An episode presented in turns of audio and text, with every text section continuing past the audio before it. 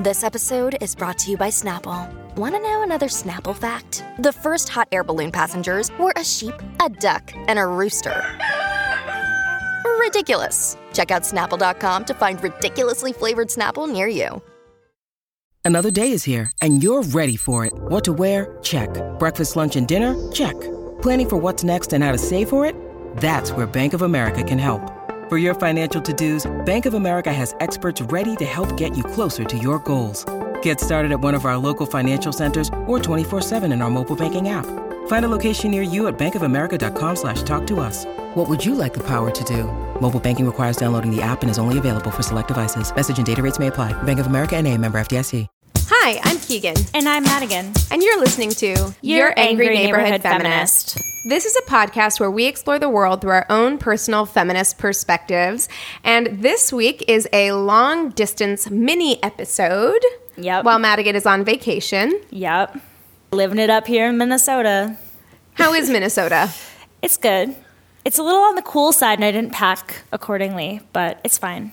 It's fine. Well, because it shouldn't be. If you're in LA, it's it's still like 90 degrees here. yeah, it's like it was in the mid 70s today. They said that it was to the low 80s, but it still felt pretty cool. But it's nice. It's a nice change of pace too. So Yeah. Um, here in LA, the pod closet was so hot that I'm recording in the dining room. So if it sounds a little echoey or if you hear cat shenanigans, that would be why. yeah, But we can only do what we can just to uh, give you all that content you so crave. Madigan, I feel like I haven't talked to you in so long. Keegan, you have no idea how much I've missed you. It has been a crazy couple of weeks. I it doesn't know. even. F- I was gone for an entire week on a boat, and it doesn't even really feel like it. It's the weirdest thing. Like as soon as you get back to your regular routine, it's just like nothing ever happened. Exactly. I know. I just want to hold you in my arms so badly. Oh, soon, soon. So the only thing that really changed for me is that now I'm a rum drinker because I was just on a cruise, and oh that's what you do. Keegan, I'm a beer drinker now. Oh my! I know. that's Who a big I? change. I know. Who that's a I? big change in a very short period of time. I know. I just haven't tried beer really in years, and I went to like a baseball game, and that's what you do. You drink beer, and I was, and then that's very true. yeah, and people here go to breweries all the time, so I went to a brewery, and I was like, this shit is good. I had beer when I was in Cabo because it was like the cheapest thing you could do. You could get Yeah. like six beers, like a bucket of six beers for like eight bucks or something. A bucket. I love it. a bucket of beers. Bucket of beers. But right now, I'm drinking a frozen pina colada as we record because I'm having beach vibes. I was just gonna say, are you having withdrawal? I'm having like hella withdrawal, yeah. Hella withdrawal. Okay. But I mean, only from like rum yeah. beverages because I'm not having withdrawal from cruise food because I ate so goddamn much that I am now, I've been keto for the last three days. Yeah. Because I've been like, I do that whenever I like have a bunch of junk food or like don't eat very well. And then I'm I like, felt terrible. I just want green beans and salads. I know. And yeah. I had salad for like two days straight because your, I was just your body's like, like, I- begging you. yeah, it's like stop eating steak for every single meal. That it's not necessary. Amazing. Steak and soft serve is what I survived on on that boat. Wow. It was good. It was a good life, but it, my body did suffer. Oh my god. oh my god. All right. Well, should we just kind of get right into it? Yeah, I think so. I mean, I really only have one thing. Me too. But I have, well, I kind of have two. I have one thing that um, is more serious, I guess, and then another thing that is very positive. I don't have anything that I feel like falls on either side of the aisle. It's just the main thing that's in the news right now. So Talk to me I feel about like we it. have to talk about it. You go first. Okay, so the biggest thing that happened, and it happened yesterday. Um, both Michael Cohen and Paul Manafort, who Michael Cohen is Trump's attorney slash fixer upper guy. Yeah. And um, Paul Manafort, who is a incredibly seedy and disgusting human being. Um, if you listen to the podcast Behind the Bastards, which I always recommend, they have a two-parter on Paul Manafort, and if you think he's shitty, he's way more shitty than you I think he is. So that.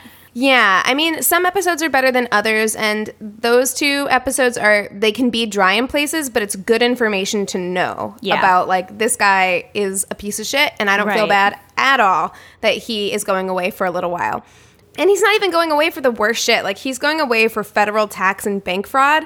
But you might know of Paul Manafort because he was the campaign chairman for Donald Trump. Yeah. So that's how people would know him as of late. But like I said, his work with Donald Trump is probably actually the least shitty stuff that he's done professionally, which is really saying something. Yeah. So I guess we'll start with Paul Manafort. A federal jury yesterday found, or I guess Tuesday, found Donald Trump's former campaign chairman, Paul Manafort, guilty on eight of the 18 charges he faced in his tax and bank fraud trial. Speaking on Tuesday evening in Charleston, West Virginia, Trump said Manafort was a quote unquote good man. It doesn't involve me, but I still feel, you know, it's a very sad thing that happened. This has feel, noth- you know.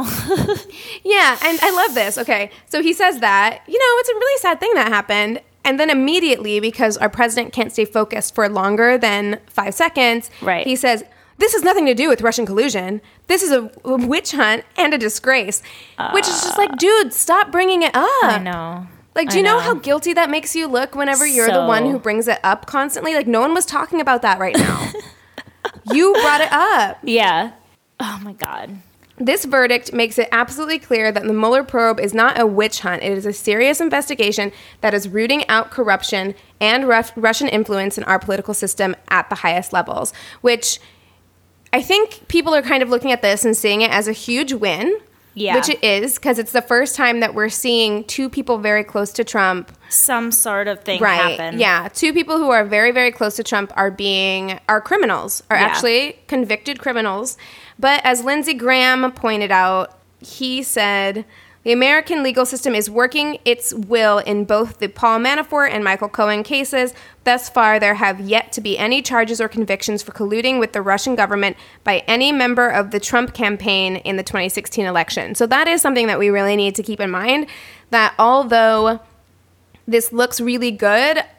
And if you had told me at the beginning of the Trump presidency when I was still all like really, really riled up and ready, Yeah. I would be super excited right now. Yeah. But I'm not. Yeah. I don't think I will be excited until I see Trump actually going down for something. Because right now, He's still pretty safe. He's still pretty safe. I mean, if anything, I would say that the Michael Cohen situation has Trump in more hot water than the Paul Manafort Mm-hmm. situation. Of course, his proximity to Paul Manafort doesn't look very good. Yeah. But with Michael Cohen pleading guilty to eight federal counts, one of those counts related to campaign finance violations. Oh. So in those Oh. tapes that he released where him and Trump are talking about paying somebody off, that's really bad for Trump. That looks because really bad. Yeah, yeah, because it's it's basically them saying like we can kind of hide this money and and say that it's campaign violations when in reality they were paying somebody off to keep quiet during Yeah. the campaign because it would look really bad for Trump. So Right. I mean, we're kind of mm, we're we're kind of in a middle ground position, but I feel like it's a really good thing to bring up. You know, I don't know. Know, it's I know, know exciting, but to- I'm tentative. I yeah, I honestly haven't given it that much time because for me it's like the talk is great, but I don't, you know, I, I've had my hopes up with that much with that stuff too many times. So it's just kind of like I'm not going to believe it yet until something more happens. you know? Right. I mean, I'm I'm happy that these people are going away because they're shit people. Yeah. Um, I think Cohen took don't know a what it plea means deal. for like our country yet. You know. Right. I mean, and I was having a conversation with a coworker earlier today where I was basically like, "It's great. I'm happy it's happening. I do feel like it's one step closer, Mm-hmm. but at the same time, I think I had this expectation at the beginning of this presidency." That when this shit started to hit the fan, that people on the other side, that you could kind of, that they would eat crow, that you could kind of be like, "Told you so." You know so what I mean? many things, but like he, um, I mean, I've been talking about Keep It Weird a lot. Our friends that we had our live show with, and they did a really great. they have a really awesome cult series that's kind of like ongoing with their show. And their most recent one, which I think was episode 51, is where they talk about like brainwashing in politics, especially with our current presidency. Right. And it's so fascinating because like Trump, you know, it's kind of like, you know how in like North Korea, like they physically can't watch anything else but like the propaganda of North Korea. Well, Trump has basically told everybody, everybody that's not Fox News is lying to you. So everybody Oh yeah, truth him- is not the truth. Rudy Giuliani literally said those words last week. I know. So, he's so his followers, the people that believe in Trump, are not going to be taking these things that are happening and saying, "Oh my gosh, I can't believe that happened." There's going to be excuses made in other news um, coverage that's going to make it. That's going to spin the narrative in a different way. You know what I mean? Yeah, They're not yeah. willing to admit their faults yet. Yeah, I mean the Trump. Pro- I mean not the Trump, but the U.S. propaganda machine is really intense. Regardless, like even Uh-huh. outside of this um, presidency, it's super intense. But that kind of plays into another thing that I kind of wanted to touch on um, is QAnon. Have you heard about QAnon? I have not. Tell me about it. So QAnon is basically this group of like really loyal right wing Trump supporters who believe that someone I think it started on the internet, like on like 8chan or something insane or Reddit, Uh-huh. where someone said like I have Q level FBI clearance, which is I don't even know if that's a thing. But he's like I have Q level FBI clearance and I'm telling you that this whole Mueller investigation is actually a cover, and Mueller and Trump are working together to bring down Obama and the Clintons. So there's a bunch of people who legitimately, with their whole heart and soul, believe that this is an actual thing that's happening, and they're showing up at Trump rallies with these like QAnon t-shirts. Oh my God. Right? And they believe it. Like there's you can read the most insane like ch- threads on like 4chan or 8chan about how they're losing friendships and they're losing family members and their wife is getting ready to divorce them because no one will understand the truth.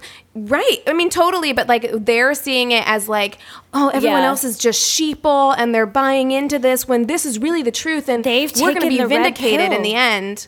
Right. They've taken yeah. the red pill, and everybody else is not seeing the truth.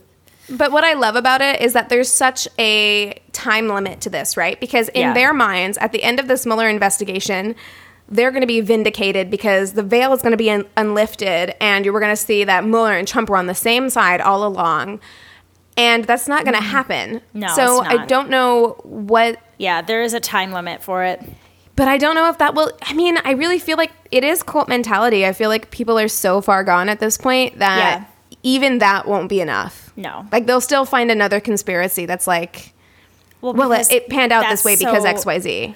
Right. Well, that's what conspiracy theorists do. You know, they believe these really extreme out there things, which, you know, it's fun to learn about, but it's another thing when you start dedicating your belief system around these Right, absolutely, absolutely. Yeah. So, I mean, it's just a, an interesting thing to kind of keep our eye on. Yeah. Um, the things that are going on with Manafort, I really hope he gets the maximum sentence, which I think is like 18 years, Mm-hmm. um, because he's trash. and I'm I'm really interested to see the way the rest of this is going to unfold. Yeah. While keeping my expectations at an all time At a minimum. exactly. I, you know, we got to keep our expectations low. Can't get hurt. So, I can't, be can't- hurt again. Yeah, I just can't set myself up for getting hurt anymore. Got to protect my heart. I know, guys, my heart. So, I want to talk to you guys a little bit about Ms. Asia Argento. Oh, Have you yeah. been hearing the latest news, Keegan? Yeah. So, we spoke about her in an episode. Oh, she was a WCW for Yeah. us. Oh my Yeah. God, she was. That's right. Yeah, she was. And we also spoke about her because there was a a time where she was feeling like she wasn't being like invited into the movement with open arms, and she was having Even though she's kind of a leader of the Me Too movement. right, right. So yeah, she was one of the first to really detail graphically what what happened? Harvey Weinstein had done. Yeah, exactly. So, in a new turn of events, she allegedly has covered up a sexual assault with a 17 year old named Jimmy Bennett, who I believe now Mm-hmm. is 22, but at the time of the assault, he was that age. And it she was 37? She was 37. And so it seems like, you know, at the time, the 17 year old, like, went along with it, which doesn't mean that it's right. You know what I mean? That doesn't mean No, that it's, it's- not still it's an still assault and really an abuse wrong. of power. And Yeah. I'm sure he still feels awful and taken advantage of. So I don't want to take that away from him at all. And I know that it was really hard for him. I've read some articles. It was really hard for him to come out and talk about it. And what's really weird to me is that in 2004, he played her son in a movie called The Heart is Deceitful Above All Things. That's and, like, gross. there's pictures of like him and her when he is a baby. Like he's a little, not a baby, but like he's little. He's young. He looks like he's Right. maybe seven or eight. Yeah, there's a 20 year age gap there. It's insane. And so, like, there's even these text messages that leaked where they're talking, and her, I don't know if it's her friend or her lawyer, because like they're asking really smart questions. So, like, how are you going to explain the age thing? Because I, I think it's her friend. I read the same knew- ones. Yeah, like you knew that he was younger than you, and she was like, "Well, I didn't know he was a minor until after the fact." And then, and then she's like, "Well, and you know, I was having sex with guys when I was, you know, seventeen, and they were my age, you know, and how in other countries, in in France, it's fif- the the age of consent is fifteen. Yeah, I, I didn't see know? all of those those text messages. I just feel like I don't know. It's a really tricky road to tread on because she Yeah. says like, "Oh, nothing happened," and, and there's pictures of them topless together where he has Yeah. a shirt on and neither does she. Yeah. and she's like, "Well, you you can just see my tits. That doesn't mean anything." And I'm Yeah. like, "You're topless with a 17 year old, even if nothing happened. That means a lot. If we reverse the genders." We wouldn't be thinking that this was okay. Yeah. And I think it's hard because we talked about the MRAs in our last um, or a couple of episodes ago, Mm-hmm. and they are using this as a way to completely invalidate the Me Too movement. And it's such, it's so much like mental gymnastics Yeah. to use it to invalidate the Me Too movement because it's still a person being assaulted regardless of the gender and regardless Mm-hmm. Yeah. of the perpetrator and Needs to be I think people seriously. yeah, and I think people have a really hard time. sorry, I think people have a really hard time acknowledging that someone can be a perpetrator and a victim at the same time. Yeah. And she could be both. And can be. there's there's no reason that it should invalidate either experience. Nope. But I think she deserves to have consequences. Right. We still do have to look at her differently. You know what I mean? Right. no, she deserves victim anymore. consequences, you know? Yeah, I mean, she's a victim of Harvey Weinstein, and her outrage over the way that she was treated is still valid, but Yeah. that doesn't give her a free pass To assault to to have done what she did. Right. Because, I mean, quite often, abused people abuse others. Like, that happens quite often, but Yes. that doesn't give the, the abuser any excuses. Uh huh. You know? well, uh, years ago, I can't remember the year, but uh, she there was like some sort of settlement where she paid him three hundred and eighty thousand dollars. Right. She's claiming that like, oh, he's this poor failed child actor who doesn't know anything, and he's. Um, And he extorted her. He extorted her, and that he was doing really badly financially and didn't have any money. And uh, she and Anthony Bourdain felt sorry for him, so they like wrote him this check or whatever, like not really implicating that it had anything to do with that necessarily, even.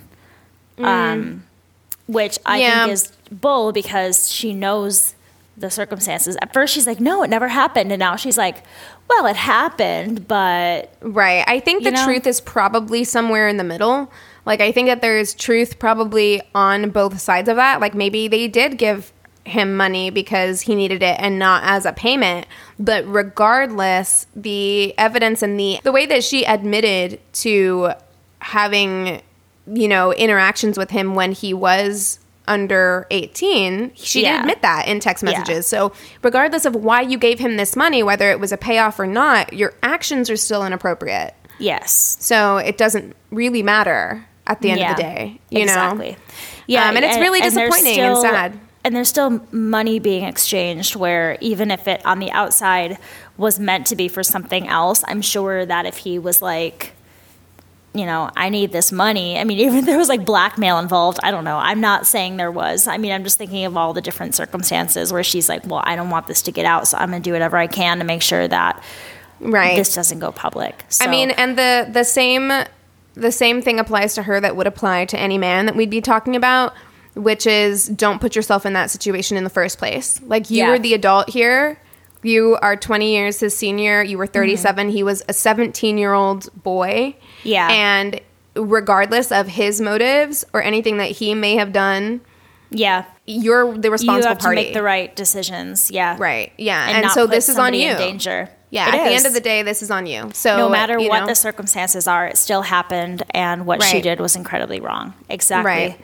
I agree. so- I very much yeah, agree. bummer, but It's yeah, but you know what? I'm happy that the story is out. I'm happy that male victims are being heard. and Agreed, understood. agreed. So Agreed. I was I was glad to read it. You know.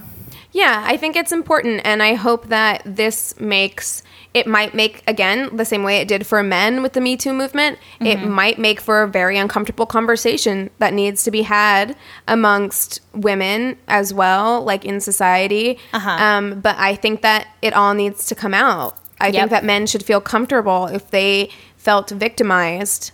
Yeah. that they need to come out and and state that. Like I don't think that the, it just the same way I would encourage female survivors to do. So.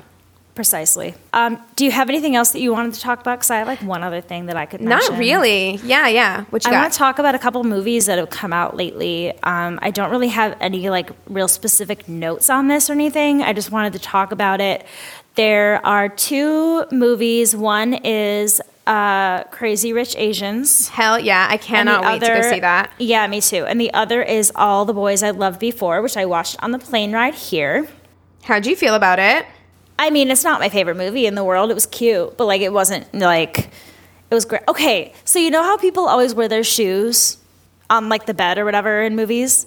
Yeah. The older sister gets into her sister's bed with her shoes on. Ooh no! I Ooh would be no! like, "Bitch, get take your, your nasty shoes ass shoes off. Yeah. Like like gets in her bed and like pulls the covers up. I'm like, what what? Like no one's gonna point this out. I even looked online and like no one said anything. I'm like, what is this? Um Yeah, I don't know. There's weird shit that people do in movies that we tend to just be like, it's fine. It's You're like, uh, so weird. So there is a Vietnamese American main character in this movie. It is about a half white, half Vietnamese family.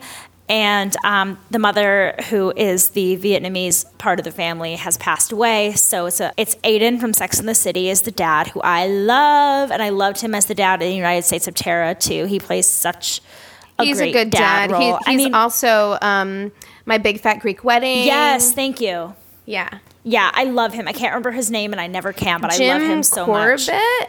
or something Some- like that. Something like that. I just, I absolutely adore him. So he's he plays the dad, um, and the author of the story is of Asian descent. I don't know exactly where she is from, and she's talking about how she really had to fight with Netflix to have a main her main female character to be of Asian descent, and they were like, "Well, it doesn't have to be," and she's like, "Well, no, but like that's who she is." But why wouldn't it be? Yeah, Like, that's the thing, that's like, what she was written like. But it- that's it who is- she is. so frustrating for me and i can't wait for us to have an episode on casting issues Mm-hmm. because i'm getting back into acting i'm trying to and Yeah, the fact that netflix would come back and just be like well the default's white so i don't understand why does it have to be asian it's like well why does it have to be not asian yeah, exactly. understand. And I think, but I think that that you know obviously had an effect. So it, it worked. And it's it's great representation. It's a normal story. It even brings up the racism in um, Sixteen Candles. So it's just it's just a cute movie, easy to watch, good for just like a night in by yourself watching a movie or with your girlfriends. Like it's geared toward a younger audience, but it's just super cute. So Cute. Um, and then I haven't seen Crazy Rich Asians yet, but I like that that is it's like the first time in like they said like 30 years or something where it's like a mostly Asian American ensemble cast. well i think it's the first time since like crouching tiger hidden dragon that Yeah. a movie has been this popular with an almost entirely asian cast which Yeah. is crazy Well, and that again, that's the case. genre that it is is such a whitewashed genre. Yes. Oh my god. Like I can't wait to see this movie because I feel like not only Yeah. are rom-coms almost exclusively a white market, but Yeah. also the fact that they, they would take this kind of risk, quote unquote, because Uh-huh. we just we just heard what they had to do at Netflix to try and get this Netflix movie made. Imagine Yeah. trying to make this kind of blockbuster rom com, which rom coms Yeah. don't do that well anymore. They don't make that much money anymore. I mean, and with a fully is. Asian cast, this one This is. one is It's, it's the first one in like people want to see something different. You know, they they do, but do you remember the '90s when rom coms were fucking everywhere, and like Yeah. everyone went and saw rom coms, and that kind of died off, and people stopped caring about going to see rom coms. Like I heard Right. the the number, it was like this is the first rom com to hit this much money in like a decade or more. Right. so it's Yeah, really I mean, exciting. I I've been enjoying all of the like romantic comedies on Netflix that have come out, like Set It Up and a few others. I really enjoy those a lot, and I'm wondering if maybe we are headed toward a new uh, wave of those. And with Set It Up, it's two white main characters, but then their bosses are Taye Diggs and Lucy Liu. oh yeah. I would love a resurgence of rom coms. Like I really would. And with more like Diversity. yeah like it just Yeah. and have and new new storylines and new yeah and not and not having it be so typical anymore Yeah, So- because if even if you look at the rom coms of the '90s, it's like the people of color characters are exclusively best friend characters. yes always or the You know magical I mean? negro Yeah, yeah. about and usually, a, usually a woman in that case. Like it was like a mm-hmm. big, big mama, comfortable. Yeah. black woman would be your sage to give you advice.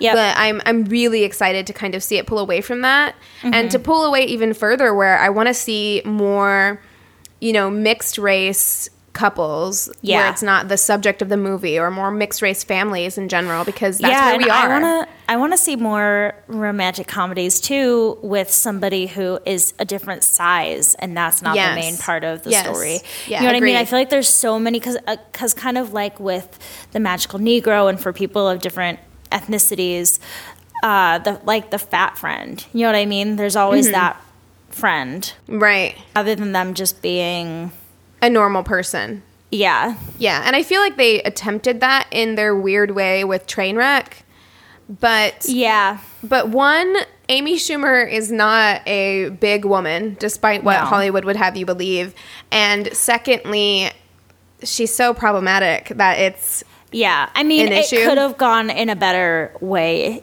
had she not have been problematic. It could have been a introduction to something. You know what I right. mean? Yeah, yeah. Had And, yeah. she not turned out to be so difficult and awful. I mean, and I do like, I mean, to give Amy Schumer some credit, I do like that she's so comfortable and confident in her Yeah. body, given Yeah. what I know about, because people in the Midwest are like, what the fuck ever, Amy Schumer is like not Normal. a big girl. Yeah. But, but as someone who lives in LA and has for seven years or more, more, almost eight years, and has Yeah. worked or tried to work in the entertainment industry, uh, I give her kudos for being Yeah. as brazen as she is because Same. they make me feel fat all yeah. the time. Oh You my know? God, yeah, it's insane. Yeah. Yeah. It's crazy. So, well, that's all that I really wanted to say. Is there anything else that you want to add, Keeks? Um, that's really all I have. But I was thinking, why don't we, since we are talking about movies, we got an email from M, who has written to us before. Yes. Talking Would about you like to read that? Yeah, yeah, I'll read it. So in our episode about Manny, Manny Manic Mm-hmm. Pixie Dream Girl that just came out on Monday, we talked about blue is the warmest color, and I we'd don't never even seen it. remember talking about that. Yeah, we did. But we I'm sure talked. I ab- did. We talked because we were talking about how manic pixie dream girls are typically very heteronormative. Like it's usually Yeah. a male female relationship, and then we were like, well, we've Oh, never yeah. seen blue is the warmest color, and you know what's the situation with that, and maybe we should watch it. And Uh-huh. then uh, M wrote us this email. So it says. Yeah. Hi girls, me again. Do I ever shut up? The answer is no, I promise. We don't either. It's all good. You should start a podcast, M. I loved your episode on Manic Pixie Dream Girls. Your comments were very insightful, and I felt myself nodding along as you spoke. Anyway, you brought up blue is the warmest color, which is either loved or hated by most in the queer female identifying community, depending on who you ask. Essentially, it depicts the dramatic love story between a girl who identifies as a lesbian, blue hair, and another who identifies as bisexual but is still discovering her sexuality. To give you the gist of the criticism, one, the sex scenes are very unrealistic for two young girls in high school mm-hmm. slash early college with not a lot of sexual experience. Very porn like, but well shot. Additionally, the director was accused of pushing the girls too far in some scenes, almost to the point of sexual abuse. Some comments came out that they would work extremely long hours and have to shoot the same sex scene over and over until they felt very vulnerable and uncomfortable. Yeah. Though they are French actresses, you can still find articles and interviews with them in English. I could go on, but my plane is about to take off. If you wanted to cover this movie for a problematic fave in a future episode, it would be super interesting. Love Mm-hmm. you girls and keep up the good work. Forever raging M. We love you, M. Yeah, Yes, that would be a really you. great one to talk about. I think so too. And what I would love to do with that is maybe I could ask my friend. I have a friend who I had, um, who's a lesbian, who I had a really interesting conversation with a few years ago where we talked Mm-hmm. about lesbian porn. And I think I brought it up and she kind of scoffed at it and she was like, Yeah. lesbian porn. Because the porn that you would see that's quote unquote lesbian porn on like Pornhub Yeah. or whatever is not that. It's No, it's completely like designed two straight women, or like, or it's at least uh, just all for the male gaze. Yeah, it's completely designed for the male gaze entirely, which I would question whether or not, even though I know that for a lot of people, blue is the warmest color really resonated in the, and for this girl who I'm talking about too, actually, we had a conversation about that. It really Yeah. resonated with her community. yeah. The sex just wasn't realistic because, you know, it's like that's not what a first time is like. You know. Well, and it also makes me feel really sad for them and uncomfortable if they had a straight male Oh my gosh. director who was Who pushing had them them do it for hours? Yeah. Right. Which to me is never I mean as an actor doing that to your actors even with with any highly emotional or intense scene is bordering So- on abusive. I was just gonna say like that is so abusive and awful. right. So to have them do it with a sex scene where ev- you're already vulnerable and needing to be comforted any needing to be made to feel comfortable, not comforted I guess, but anyway cuz you're in a really awkward situation surrounded by people being made to do things that you don't wouldn't normally do Yeah. in front of other people that to force them to do it for hours is Awful. awful yeah Yeah, just awful. So, um, thank you so much for sending that in. I would totally love to do that for a future episode. I think that's a great idea. me too Have to watch it. We got to talk to some lesbians. We got to get our shit right. And watch some interviews for sure Yes, for sure. So awesome. Well, uh, before any of this could possibly go wrong, I'm gonna send you this audio file, Keegan. okay So let's let's wrap her up. okay well hold on just one second i just want to Yeah. give a quick shout out to christina yeah. who i love very much who subbed for me last week um, and Oh, yeah, so we're best friends now. her. Good. I'm so glad. Uh, the episode sounded great, and you know, I hope listeners, if you liked that, let us know for future when we go out of town. You Mm-hmm. know, we're, we're happy to try and, and and get some guests in here if you like a little change Yeah. of pace because she did a great job, and I'm really did- grateful. She did amazingly, and we had to record it twice, so I got to see her twice, and we got to create a great friendship, and it really meant a lot to me. And yeah, it was a great experience for me all around. It was Good. awesome. So so glad. So glad. Love you, Christina. So, I guess with that being said, we encourage you To rage on. Bye. That's to sound so weird. Bye. Hey there, it's Rachel Ballinger, and I am extremely excited to invite you to Rachel Uncensored. It's my podcast where I sit down and get real with my friends and celebrity guests, where we talk about all sorts of topics. And sometimes we might be under the influence when we do so. We cover things from personal stories to hot button issues. And it's the only place on the internet you can find an uncensored version of me. It's a side of me that you might not have seen before because it's not the most family or brand friendly. But don't worry, I'm still sort of slightly a decent human being. If you're intrigued, then make sure you check it out. New episodes drop every Wednesday. You can find it on Apple Podcasts, Spotify, or wherever you listen to podcasts. Trust me, you won't want to miss out on the fun and candid conversations we have here on Rachel Uncensored.